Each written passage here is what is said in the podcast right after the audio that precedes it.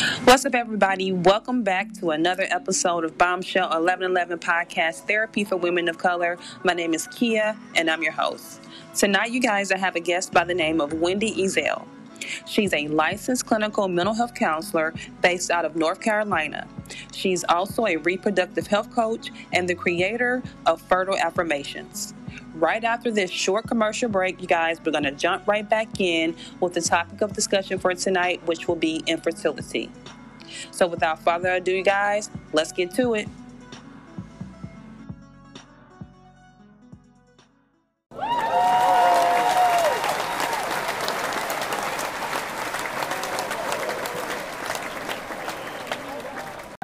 Welcome back, everybody, to another episode of Bombshell 1111 podcast, Therapy for Women of Color. My name is Keya, and I'm your host. Tonight, you guys, we have a very special guest by the name of Windy Ezzell. She's a licensed clinical mental health counselor and specializes in mental health associated with reproductive health across the lifespan. So, without further ado, you guys, let's welcome her to the podcast. Welcome, Windy. How are you?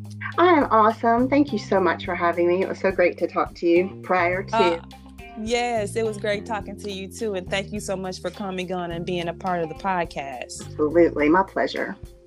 So, Windy, let's just go ahead and jump in.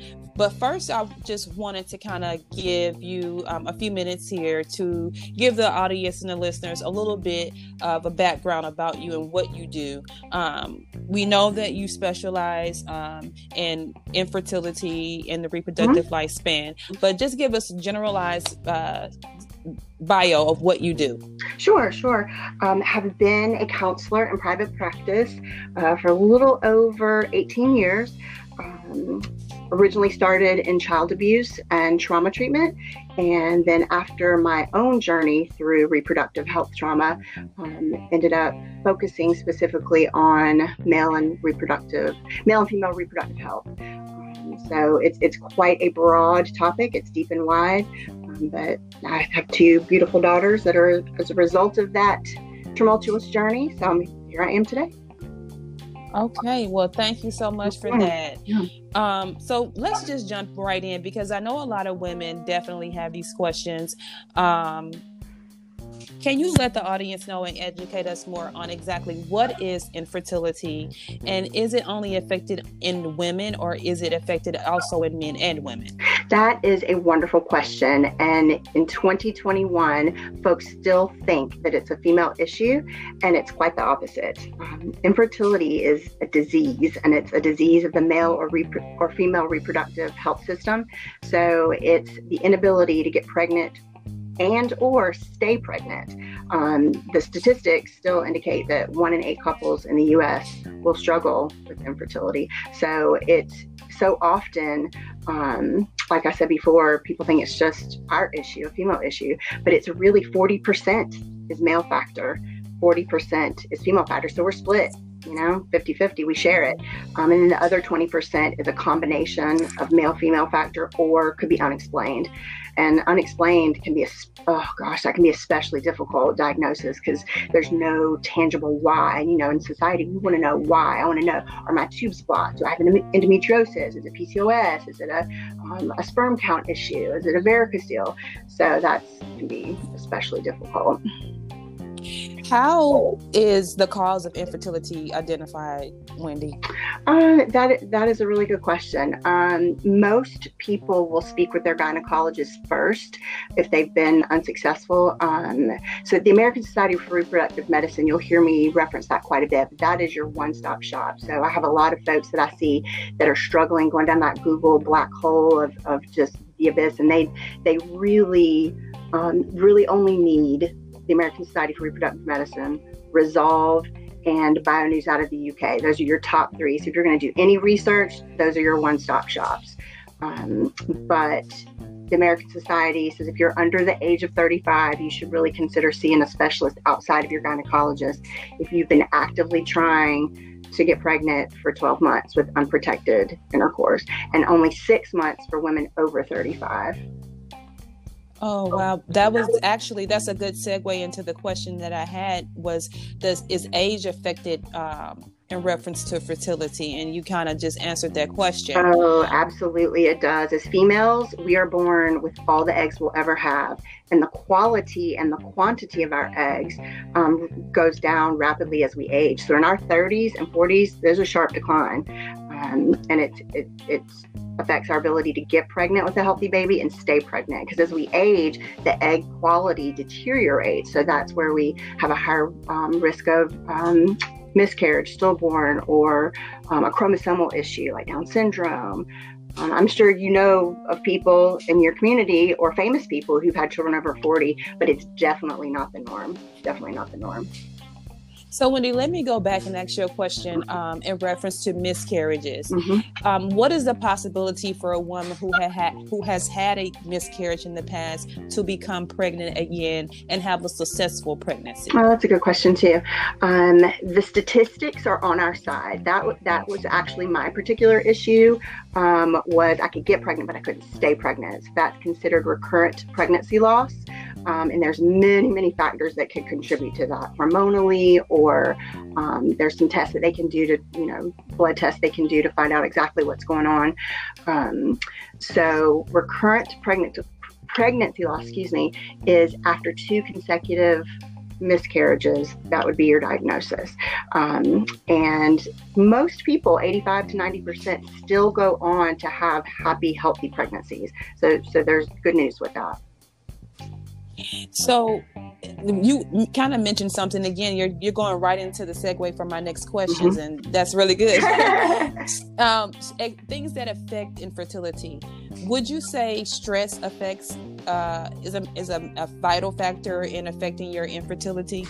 Yeah, that has been studied for many, many, many years. And, you know, which came first, the chicken or the egg? So, does stress cause infertility or does infertility cause stress? Well, there's a ton of research out there. My favorite research is with Ali Domar with Boston University.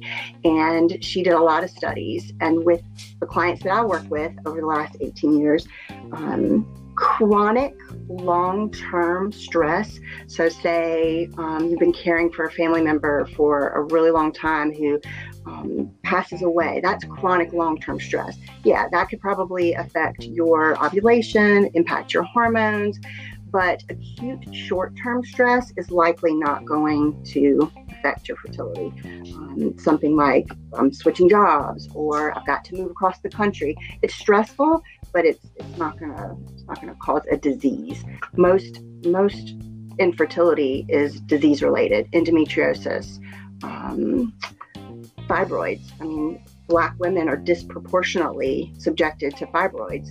So um, it's a disease, not not just relax. If we could just relax, we wouldn't have any of these problems. Not like that. right, right, right. So, Windy, for women that kind of somewhat blame themselves mm-hmm. um, or couples that blame themselves for infertility um, can you help educate us more on um, understanding whether or not infertility can be prevented? Okay. Um, two separate pieces to that question, and I'll start with um, the, the self blame or um, blaming the couple.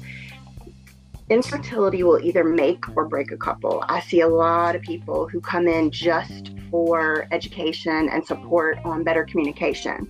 So, you know, as couples, we there's communication issues all over the place. However, infertility is usually the first major medical diagnosis that a young couple will have, um, or if somebody has married later in life, it'll be the first major medical diagnosis in their in their new marriage. So, I definitely work with couples on you know communication, um, educating about it's a disease. It's not we don't blame, especially. I mean, we could go off into into couples by themselves about the blame game, but we won't do that. Um, and then the other part of your question was bring me back, rein me in. Yeah. What was the other part? Lifestyle factors. That's what you said. So, yeah. Can it be prevented? There are several issues related to fertility that we do have control over or we don't have control over. So, things in our control, lifestyle factors such as smoking, vaping, too much alcohol, not enough sleep, um, the stress that infertility causes can move us into some of those choices that aren't necessarily good for us, like those lifestyle factors of staying up all night, Googling things that we shouldn't stay up. It disrupts our sleep, which is going to disrupt our, our ovulation. So, those sort of things we can take control of and really try to be healthy and take good care of ourselves meditation, affirmations, guided imagery, tools in our toolbox. But as far as preventing a, a, disease as far as fibroids or polycystic ovarian syndrome, that's not in our control. We, we can't prevent that. Um, now, STDs, sexually transmitted infections or diseases, we, that is a preventative because we can certainly have protected sex in our youth, which will then positively impact our fertility later because blocked tubes can be caused by um, chlamydia or other STDs. And I see a lot of couples and um, women who really beat themselves up for that. And I'm like, well, we, we don't know what we didn't know. And so we're going to move through that. Mm-hmm, mm-hmm. So, Windy, um, I know a lot of people and a lot of research um, that I've read mm-hmm. myself in the past. Um, people tend to um, make the next step to using um, fertility drugs.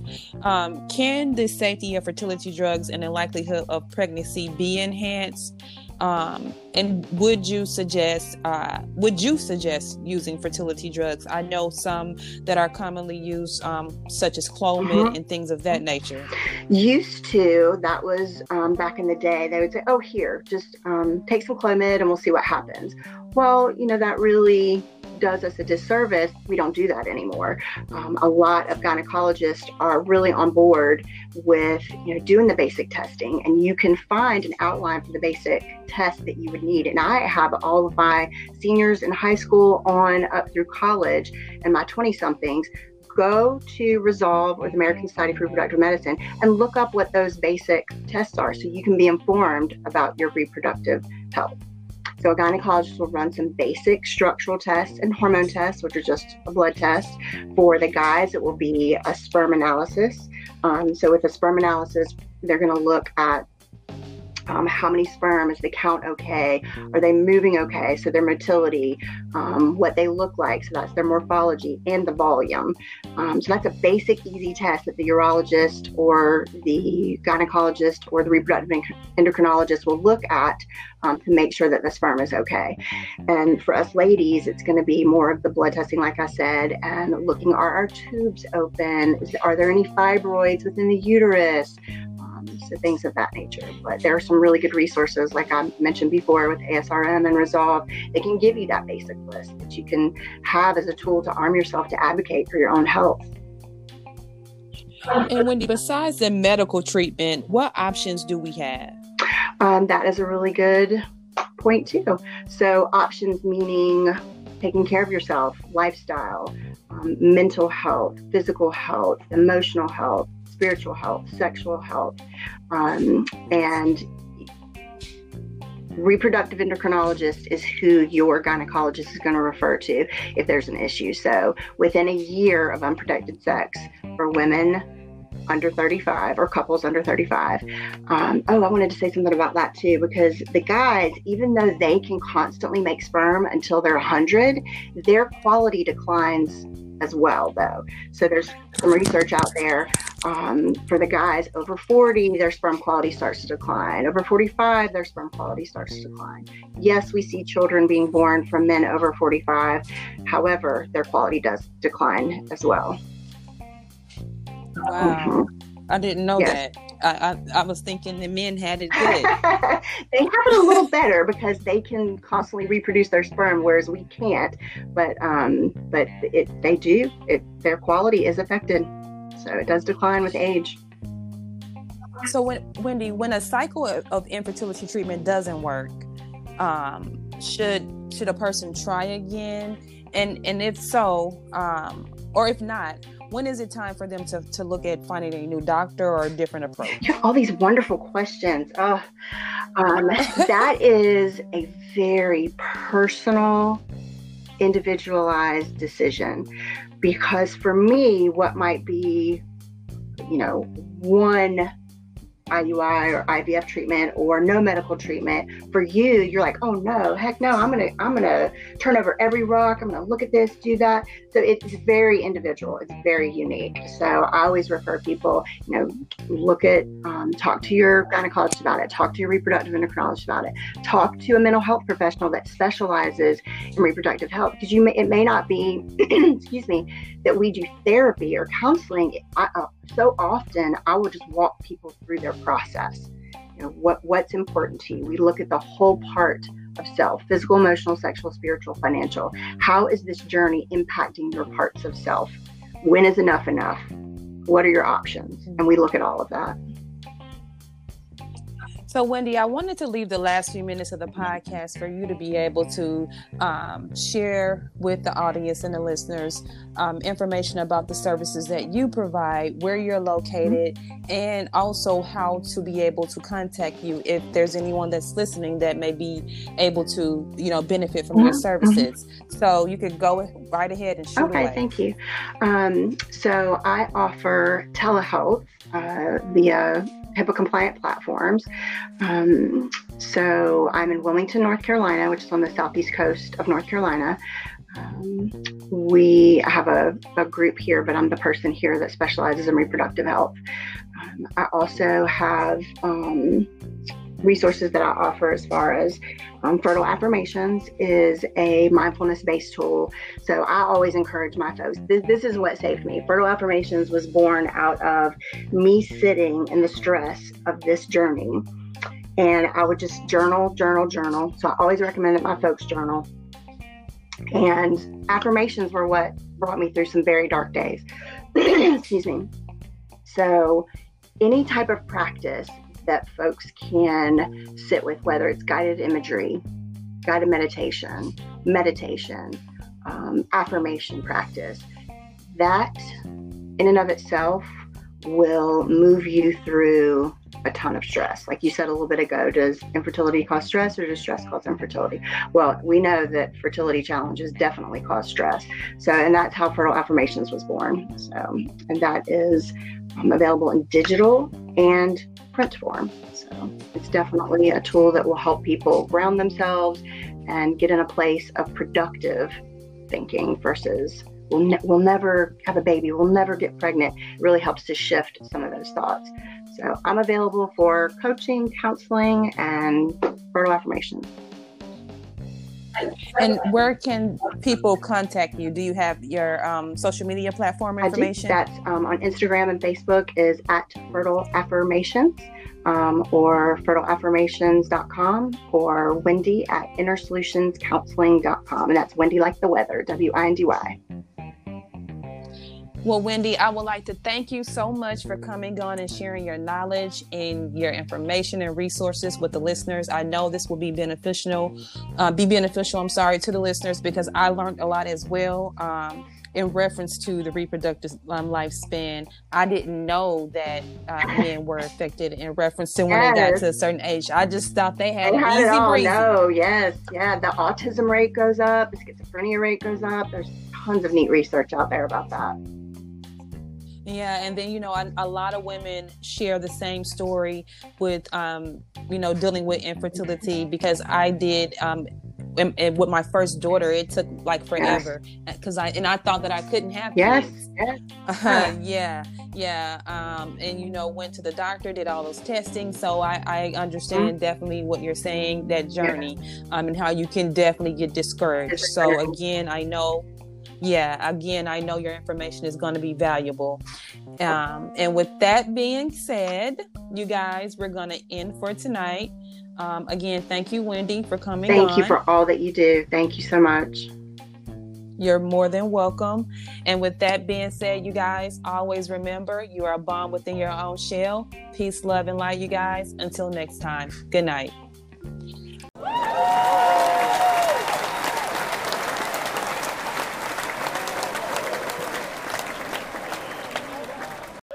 If you enjoyed this podcast, please make sure you subscribe so you're notified when a new episode is posted. Rate, review, and share this podcast with your family and friends. Thanks so much for listening, and I hope you're leaving with some valuable information that can help you on your personal journey. Also, check us out on Facebook, YouTube, and Instagram at Bombshell 1111 or at Bombshell 1111 TV. You can also check out our mental health page, Your Health is Your Wealth, on Facebook, which is a page created to inform and support individuals with mental health and other health conditions. And with that being said, always remember, you guys, you are a bomb within your own shell. And until next time, peace, love, and light.